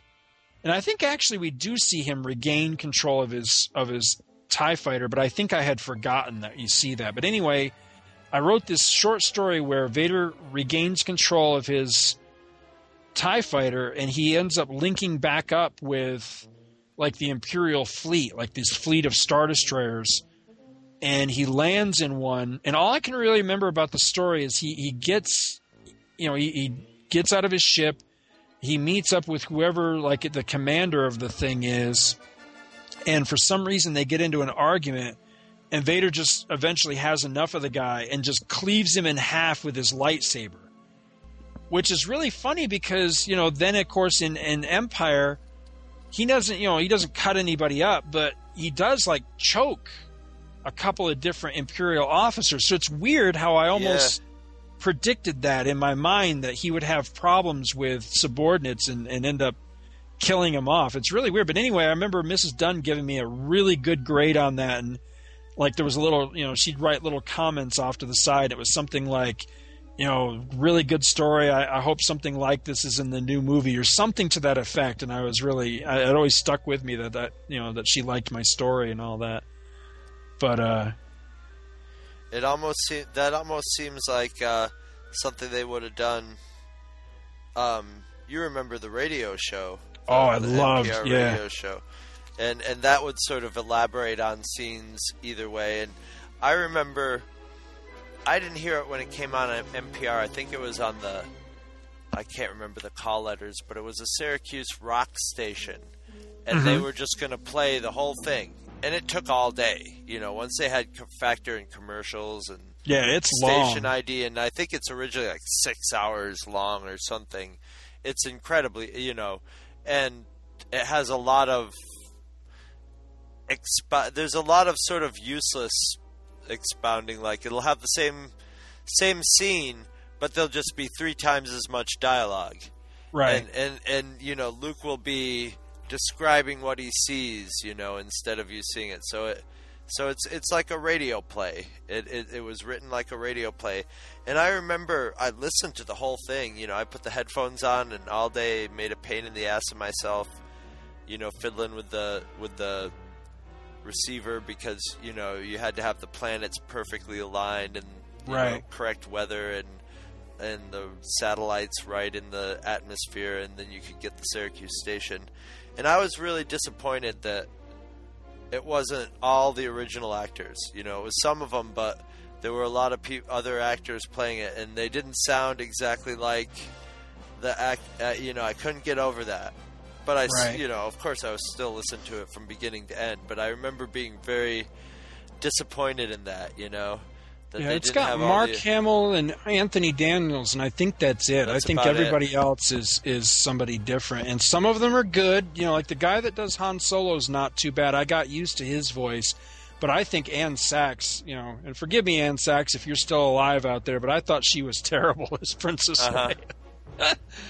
but it's funny that you know those guys still you know they they maintain those roles even in other projects that beyond the radio show because i remember remember the album um rebel mission to ord mantell Yeah, yeah. was those same voices were in that you know now i don't think it was mark hamill and i know it wasn't c3po as anthony daniels but i'm pretty sure that leia and han in that are the same ones from the radio show so yeah that that was really cool. I was so jealous of you as a kid when, because I remember you coming to school or wherever and telling me that you had heard it, and I think at that point I had heard of it, right. but that was like the one piece You of Star Wars that you know never came heard to of our it? area. They had a poster of it up in the library in Carthage. Oh yeah, I think you're right. That's how we. That's how I think we heard of it. Well, I remember there being uh, uh, an ad in the comics. It was probably in the Star Wars comics, but I'm not sure. But there was an ad in the comics somewhere, and the art and the picture I can remember wasn't very good, but it said something about listen to Star Wars on National Public Radio. And I remember in our area we didn't get National Public Radio, and it really was frustrating as a kid because Yeah. you know we were we were so lucky we got Star Wars in the newspaper and you know of course we got the Star Wars comic we got everything else it seemed that was out for Star Wars but we couldn't get the radio show and I remember just feeling teased because there were articles about it. We found out that Brian Daly was the writer on it and you know that it had all this extra stuff and that it had you know drew heavily from you know like the Journal of the Whills and the original scripts of of George Lucas and all this. And I was like damn it I wanted to listen to it. But I I actually didn't hear it at all any of it until it came out on cassette tape you know relatively not too many years ago you know it was a good it was a good 20 years after the movies and everything but I was in like a I don't know, like a Walden Books or something, and boom, there it was, you know, for sale for it was expensive, and it's like eight cassettes or something. Yeah. I snapped it up as soon as I was, I was like, oh my god, I've wanted to hear this all my life, and I listened to it over and over and over. It's really, really good. It it is long, and there are some parts. I'll be honest, I think they're a little boring, but you got so much more. I mean, because there's entire chapters of that radio show you know at, at least a couple chapters before we even get to um, the rebel blockade runner being chased by the star destroyer Yeah. which is how the movie starts and then there's entire chapters with with biggs and you know all the guys on Tatooine with Luke and all. I, I really did enjoy it. it. It seemed to just give that much more to the story. Yeah, and- and- well, it had Luke palling around with his chums, and a little little. There was like a girl. Wasn't there a girl like a tomboy sort of girl? Camie? That you Yeah. sort of yeah. That you sort of pick. You know, you sort of got the idea that maybe he had a crush on her. Yeah. You know that sort of thing. So the, Yeah, she was she was Fixer's girlfriend, but Luke Right. had the hots for her. Yeah. Right. Oh my god, I, that I haven't drawn on that memory well in a long time. Somewhere or other in all my acquired MP3s, I have something called the making of the Star Wars radio. I think they call it the Star Wars radio drama. Uh-huh. And you know what? I don't know that I've ever listened to it. I mean, I've listened to the, the show itself many times, but I can't remember if I've ever listened to that making of segment or not. I'm going to have to give that a listen to now that I'm thinking about it. But I, I did. I got the biggest kick out of that. I really enjoyed it. You know what else? I just remembered we totally forgot to talk about was uh, was uh, Splinter of the Mind's Eye. But uh, do we Oh. want to talk about that, or do we want to save that for for something? We could do a on? whole show about Splinter's Splinter of the Mind's Eye, but it's worth mentioning because, boy, that was you know, I mean, that came out while Star Wars was still playing, Mhm. and that was the first thing that you could- that you could say felt canonical. Right. You know, it was a novel, and I remember. You did, did you ever meet Mrs. Redfield? I'm not sure. For some reason, I don't- Mrs. I don't think I did because I remember everybody always telling me how hot she was, and it seems like I'd remember her if she was Uh-huh. good looking. So I don't. I don't think I ever did meet her. Well, Mrs. Redfield was babysitting us or watching us, and she took us to a bookstore and she said, "I'll buy you all a book." And I saw that on the, you know, I saw that on the shelf, and I was just like, you know, with that picture of Darth Vader and the Kaiburr crystal glowing in the foreground, and Luke and Leia, you know, with the, is it Leia that has the the stone on her legs? Yes. And uh, No, no, it's Luke. It's Luke. Because Leia and fights. Leia's- Leia yeah, fights Vader. That's right. Yeah, it's Luke. That's right. I forgot she fought Vader. That's totally awesome. And uh, Mrs. Redfield is like, oh, "I'll buy that book," and I was just like, and then I think she went to the like the racket club or something or some health club to do something. And you know, we were just sort of sitting around, and they had a little play area for the kids, and I was just sitting there, and I like cracked open the book and just started reading it, you know, and I probably read it in the car. I probably read it walking into the house and read it under the sheets at night till it was over. And that filled out a lot of things from Star Wars and really, Oh yeah. really shaded it up really well. And it was it was like the comics where it was, uh, you know, Alan Dean Foster was sort of playing up the the the sexual tension between Luke and Leia. I think there's a scene where Leia like changes clothes, and Luke's sort of peeking at her. Or, Right. Yes. Yep. What I liked about that was I thought that it really maintained not only the feel, of course, of Star Wars, but unlike Empire, I think that Splinter really maintained that gritty, lived-in Yes. feel. Granted, it's a book and it's all in your mind's eye. So I guess that's open to you know personal interpretation, but in my No, mind, I it- saw the world that they were a Mimban, I think it's called, yes, as being very gritty and broken down and just kind of a shitty place. Well, to- I'll, to I'll put it this way: I remember all the characters' names. You know, there's old, old Halla, who was the stand-in for Yep. uh, Ben Kenobi. There was Hin and Kee, the the Yuzzems, Yep. with that that were basically Wookiees with little elephant noses. Mm-hmm.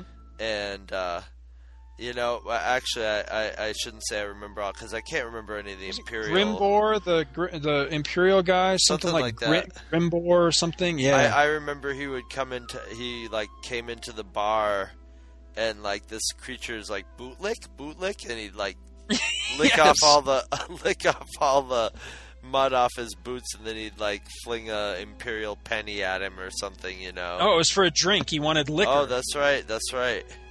Yep. I, I do remember that. and uh, yeah, it, well, it was a pretty gritty story, and and it, it had a pretty gritty, violent fight between Darth Vader and and Princess Leia. Mm-hmm. That was that was and dead That- and that book has a moment in it that I wish had wound up in the Empire Strikes Back so bad, which was, you know, I, I'm, I'm I'm worried about how much we should spoil because I really want. If you've never read this book, I really want people to, read it. If you know, if you're a Star Wars fan but you've never read Splinter of the Mind's Eye, I want you to read it. So I'm afraid to give anything away, but there was a moment where Luke faces Darth Vader, and Vader's doing the typical, you know, you cannot win, you know, you cannot beat me, blah blah blah, and Luke is holding his saber, and he doesn't quite know what to say to Vader. And he you know he just says the thing he thinks is most going to unsettle him and he says i'm ben kenobi. And it was it was that granted it was in that in between period between star wars and empire so you didn't know which way things were going to play out or whatever. We knew that somehow luke was hearing kenobi's voice in the first movie you know so, but we didn't know how Right. that was going to play out so this book almost supposed that Luke was almost being haunted or maybe even slightly possessed by the spirit of Ben Kenobi. That's kind of how I interpreted it anyway. And I thought that was a really interesting way to go that in that moment Luke was actually channeling Ben Kenobi and Yeah. telling Vader that he w- he could he could hold his own because for that moment he actually was Ben Kenobi. I thought that was great. I thought that was very original and a really interesting way to take that story. Hats off to Alan Dean Foster, and, and you know what? In the timing of our monthly Monday shows, this Yeah. show should be coming out. Right about the time we go to Dragon It should be on the coming out the last day of Dragon Con. So maybe this will be our charm, and we'll get to get our copies of Splinter of the Mind's Eye autographed by.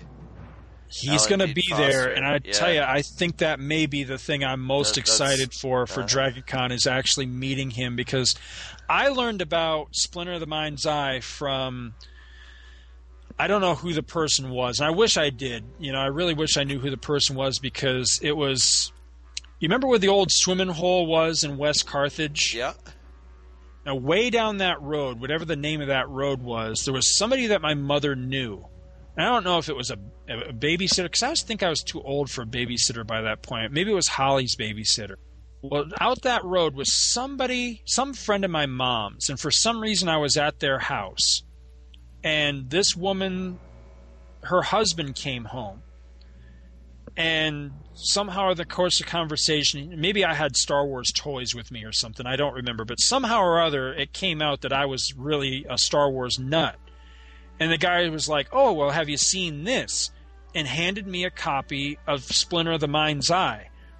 And my child mind couldn't wrap my mind around this concept that there was something Star Wars that I was totally unaware of. Yeah.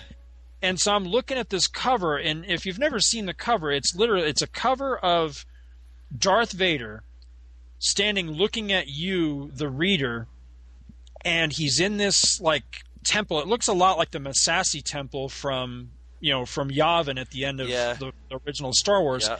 And there's these two figures on the ground which aren't immediately recognizable as Luke and Leia because they're not dressed in recognizable outfits. They're, they're like not these facing you either. They're sort Right. of facing away.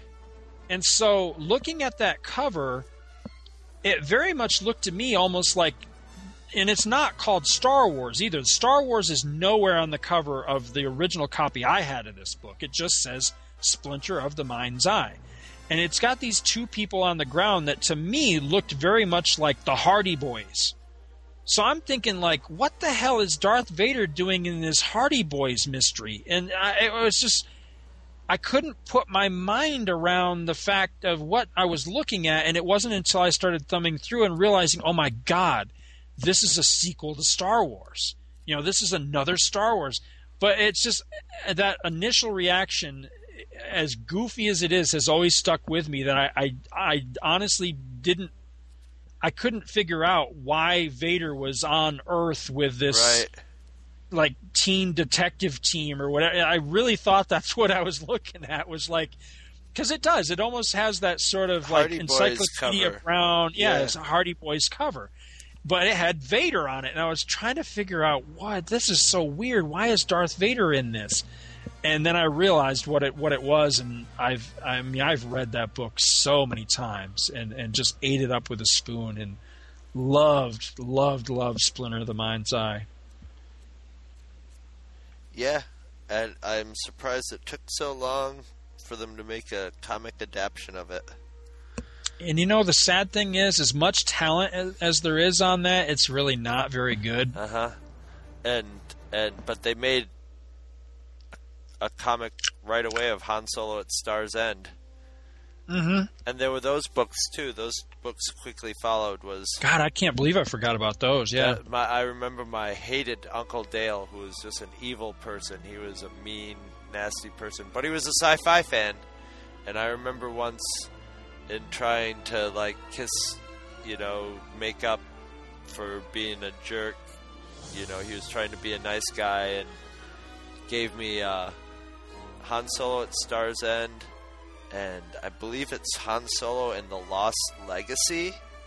there's three of them, and you know what? I don't think I can reach my. uh Yeah, I'm I'm tethered somebody, to the computer. somebody, so I- somebody'll chime in on the It's Han Solo's forums. Revenge and Han Solo Yes. and The Lost Legacy. Lost yeah, Legacy. you're right. Yeah, and then there were three Lando books too, but that was until after. Yeah, those were Empire era. Yeah.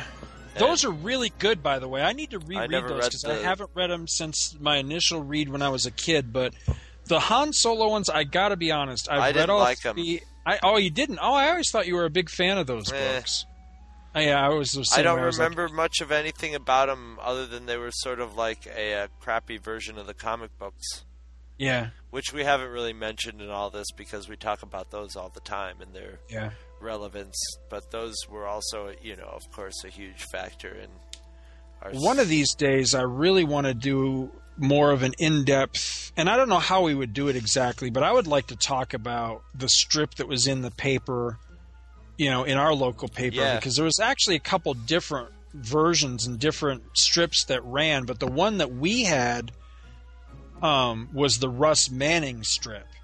And you know we'll we'll save that for another time. But one of these days, I really would like to talk about that strip because most of that stuff, the the good, you know, the really good runs of that were reprinted in. Uh, I think it's called Classic Star Wars: The Early Adventures. I think is the name of it. like was that, yeah. Dark Horse thing that they they reprinted a lot of that stuff. But uh, w- one of these days, I'm going to get because I have almost a complete collection at least as long as it ran in our local paper anyway of those Star Wars strips. I'm missing like a, a couple weeks somewhere in, in the middle of that story. Remember when they were on the gambling planet? That was the story that ran the longest. Was they were on that gambling planet and and 3PO and R2 go to the droid that was like a weapons provider and he like loaded them up with all these weapons and then they run across these like teenage alien toughs and they get into some sort of firefight with them. Somewhere in that middle of that story, I'm missing just a couple of strips, but otherwise, I've got like a complete collection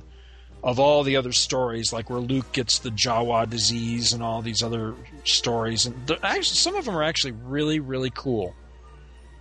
But I, I love that too. That that strip was just, you know, was just more of that in between, and that's where I first, you know, where we first learned uh, the name of Luke's father, which they eventually changed. They didn't, you know, by by Jedi they came up with a different name, but in that Russ Manning strip, there was a part where 3PO went to talk to that that lady computer, Madame Memos or whatever her name was, and uh, it said that his father's name was Tan Skywalker, but they, for some reason, they they backpedaled on that. I don't know why.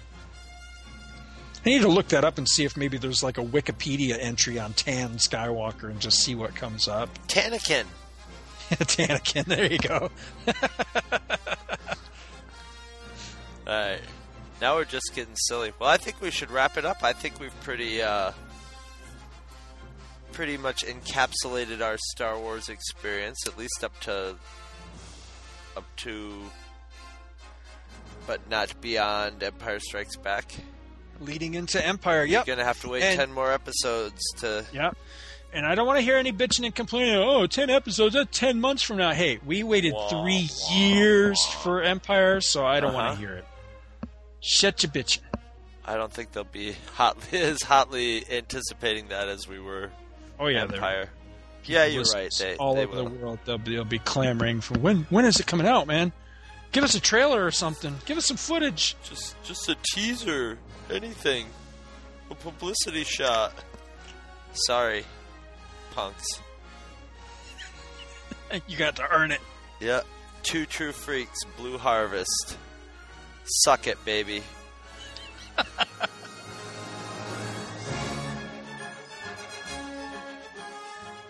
Visit our website at twotruefreaks.libsyn.com, where you can download all of our episodes and find our forum to openly and freely discuss topics from this and all other episodes with us and your fellow listeners. twotruefreaks.libsyn.com is spelled T W O T R U E F R E A K S dot Libsyn, which is L I B S Y N dot com. The Two True Freaks now have a phone line where you can call and leave a completely inappropriate message. Maybe we'll even use it on the show. That number is 1 585 COP Lure. That's 1 585 267 5873. You can email Two True Freaks directly at twotruefreaks at gmail.com. If you enjoyed this show, why not review us in iTunes? And if you didn't enjoy this show, why not review us in iTunes? Two True Freaks is a very proud member of the League of Comic Book Podcasts. For more information, visit comicbooknoise.com slash league. We are now also members of the Comics Podcast Network. You can check it out at www.comicspodcast.com, where you can hear our new episodes when we put them up. Thanks for listening to Two True Freaks. Two True Freaks has been brought to you today by Damanzo Core of Milan, Italy, and by the letters F and U.